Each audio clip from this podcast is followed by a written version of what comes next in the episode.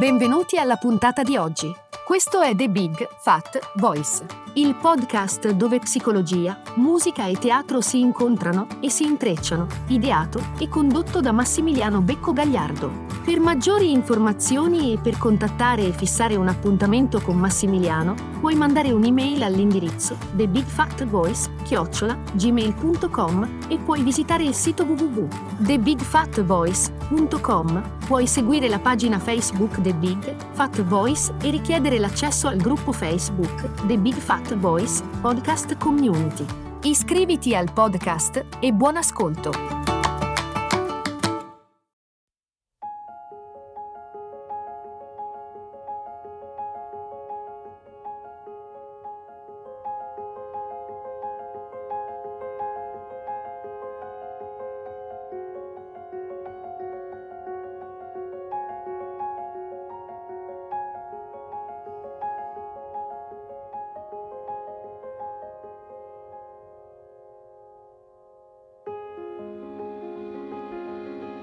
Stamattina penso alla morte.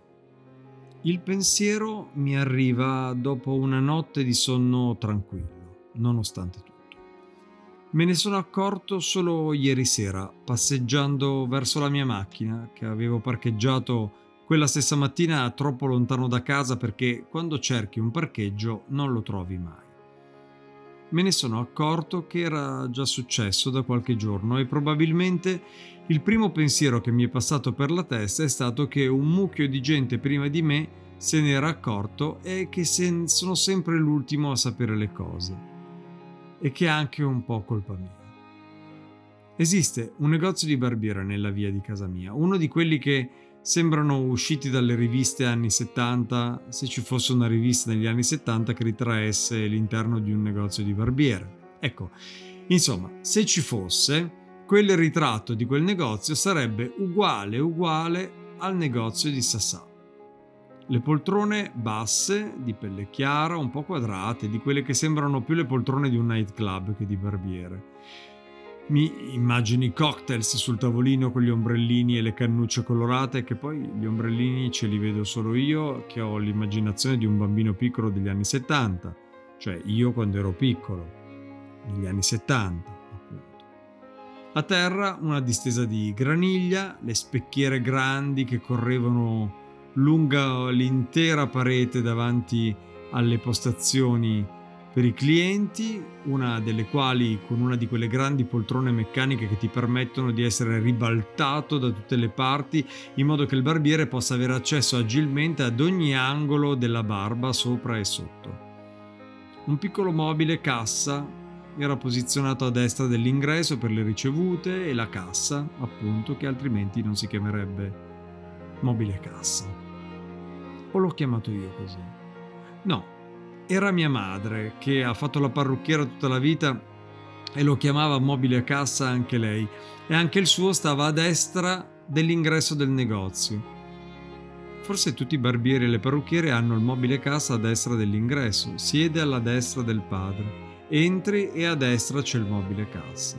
Comunque sia, poco importa, Sasà ce l'aveva a destra dell'entrata il mobile cassa e lui ci metteva ci si metteva dietro in piedi, sempre in camicia e cravatta, rigorosamente, perché Sassà non aveva altra divisa per tagliare barbe e capelli ai suoi clienti, per scrivere la ricevuta sul ripiano di granito e darti il resto se te ne doveva, perché non era un barbiere economico e spesso il conto che ti presentava era cifra tonda e quindi di resto non te ne doveva dare tanto. Proprio per niente il più delle volte. Ma ho sempre pensato che il suo fosse un prezzo giusto per l'esperienza che aveva e il servizio che ti rendeva. Perché se uno fa un lavoro dal 1972 e lo fa bene, per Dio, quasi 50 anni dopo potrà farsi pagare per l'esperienza che ha? Io credo di sì. Credo che sia giusto e anche profondamente etico, ecco, l'ho detto, ma sto divagando. Ero rimasto a ieri sera, che la macchina era parcheggiata a casa di Dio e quindi esco dal portone di casa e giro a sinistra e ogni santa volta che giro a sinistra dopo pochi metri passo davanti al negozio di Sassà. La saracinesca è abbassata e qui non ci sarebbe niente di strano, sono le 11 di sera o le 23 come dicono al telegiornale, sarebbe dunque singolare il contrario. Il profilo della saracinesca non sembrava lisciamente verticale nel punto di fuga della via che seguono i miei occhi mentre cammino. Eh, che frase complicata che ho scelto, è anche bruttina. Insomma, c'è qualcosa attaccato sulla saracinesca.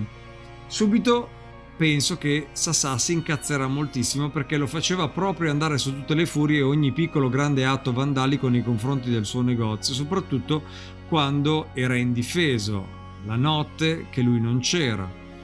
Lo incontravo tutte le mattine che il signore metteva in terra con in mano un secchio pieno di acqua e varechina a lavarci i muri dove durante le ore di chiusura, specialmente i cani del quartiere, ci pisciavano sopra. C'è un pezzetto del muro del negozio di Sassà che è un po' bombato e che rientra. Beh, quello è di gran lunga l'angolo preferito dalla maggioranza dei cani che ci passano davanti. Poi fiutano, sentono che è un posto gettonato dal TripAdvisor delle pisciate dei cani e quindi ognuno sentiva la necessità di alzare la zampa e lasciare lì anche la sua. Cani maschi per lo più, perché era il negozio di un barbiere, non fa una piega. Io ho sempre avuto cani, ma il mio non l'ho mai fatto pisciare sul muro di Sassà e quando anche il mio cane fiutava che quello era un posto figo dove farla e che ci andavano tutti, io lo tiravo via. Mi rendevo conto che volevo che Sassà mi vedesse che io il mio cane non lo facevo pisciare sul suo muro come facevano molti altri. Non me ne fregava niente di essere più bravo degli altri, non lo sono, ho una valanga di difetti, di legalità sociali che ora non è il caso di andare a scartabellare, ma ci sono, credetemi. Comunque, non è questo il punto. Il punto è che empatizzavo con quanto quell'uomo tenesse al suo negozio, in cui aveva speso la maggior parte della sua vita. Eppure quello mi sembrava un modo eticamente affettuoso di trattare ciò che ti ha messo il pane in tavola per tutta la vita, ha permesso alle tue figlie di andare all'università e a tua moglie di comprare quella costosa pelliccia di visone che metteva alla vigilia di Natale per andarci alla messa di mezzanotte e di cui è sempre stata tanto fiera e orgogliosa che la faceva sentire parte integrante di quella borghesia torni- torinese che l'aveva accolta e che le O che sembravano piccole A rischiavano di fare sentire stretta. Soprattutto negli anni 60 e 70, ma anche oggi. Per non parlare delle bellissime biciclette da corsa che fanno parte della collezione di Sassà e con cui veniva al lavoro tutte le mattine e poi che le parcheggiava dietro il mobile cassa in prossimità dell'altra finestra del negozio. Dunque, torno al punto. La saracinesca è abbassata e c'è qualcosa attaccato. Mi avvicino e vedo un mazzetto di fiori che hanno qualche giorno e stanno patendo la sete. Poi sono recisi e non faranno una bella fine. Alla fine. Accanto ai fiori una gelatina di frutta, ancora confezionata nella sua carta trasparente, appiccicata anch'essa con dello scotch alla saracinesca. Sopra i fiori un piccolo bigliettino color ocra con una scritta nera, combinazione di colori che gli conferisce una certa ufficialità. Sul biglietto una croce in bianco e nero, o meglio dovrei dire in ocra e nero, su cui si riesce a vedere chiaramente anche Gesù Cristo con le gambe per traverso. Ringraziamento. Comincia così il biglietto. Titolo Ringraziamento, tutto in maiuscole. E sotto il titolo continua.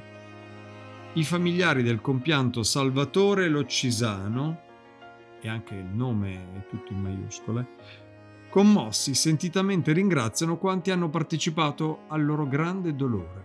Santa Messa di Trigesima, sabato 23 ottobre 2021, ore 18. Parrocchia San Giovanni Maria Vianney. Onoranze funebri La Fiaccola, via Madama Cristina 15, via Nizza 370, eccetera. Non ho mica capito subito. Sassà e Salvatore nella mia testa non avevano niente in comune. Ho anche pensato per un attimo che fosse morto qualche parente prossimo di Sassà e che lui, affranto dal dolore, avesse deciso di prestare la saracinesca del suo negozio per un tributo personale al caro estinto. Poi le sinapsi lente del mio cervello hanno iniziato a trovare la strada di casa. L'ho visto venerdì, ho pensato, com'è possibile? Che domanda stupida. Come se la gente dovesse chiedere il permesso di morire.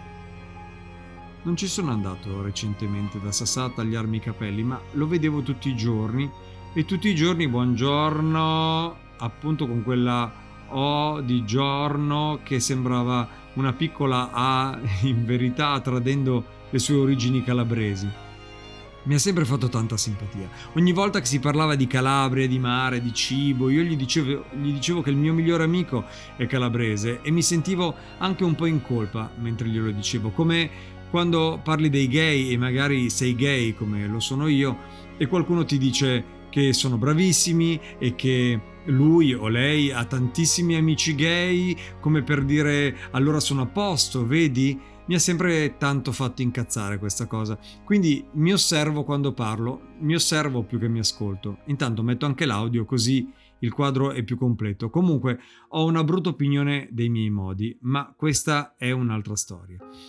Ho preso il telefonino e ho scritto Salvatore Loccisano Barbiere Torino su Google e ho iniziato a vedere tra i risultati l'indirizzo del negozio di Sassà e in alto a destra addirittura la scheda del negozio con la foto del negozio presa dall'altra parte della strada, ma questa volta con le saracinesche alzate, la luce e Sasà dentro che lavorava, sempre in camicia e cravatta.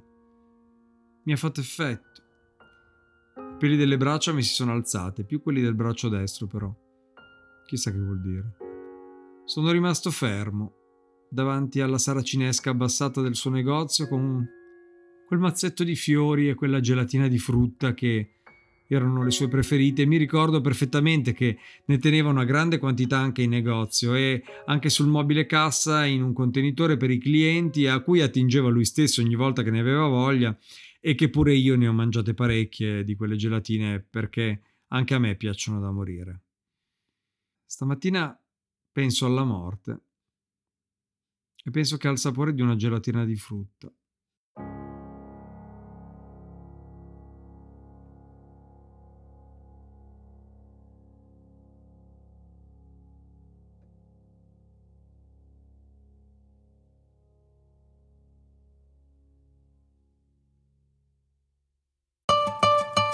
Hai ascoltato The Big Fat Voice, il podcast dove psicologia, musica e teatro si incontrano e si intrecciano, ideato e condotto da Massimiliano Becco Gagliardo. Per maggiori informazioni e per contattare e fissare un appuntamento con Massimiliano, puoi mandare un'email all'indirizzo thebigfatvoice-gmail.com e puoi visitare il sito www.thebigfatvoice.com. Puoi seguire la pagina Facebook The Big Fat Voice e richiedere l'accesso al gruppo Facebook The Big Fat Voice Podcast Community.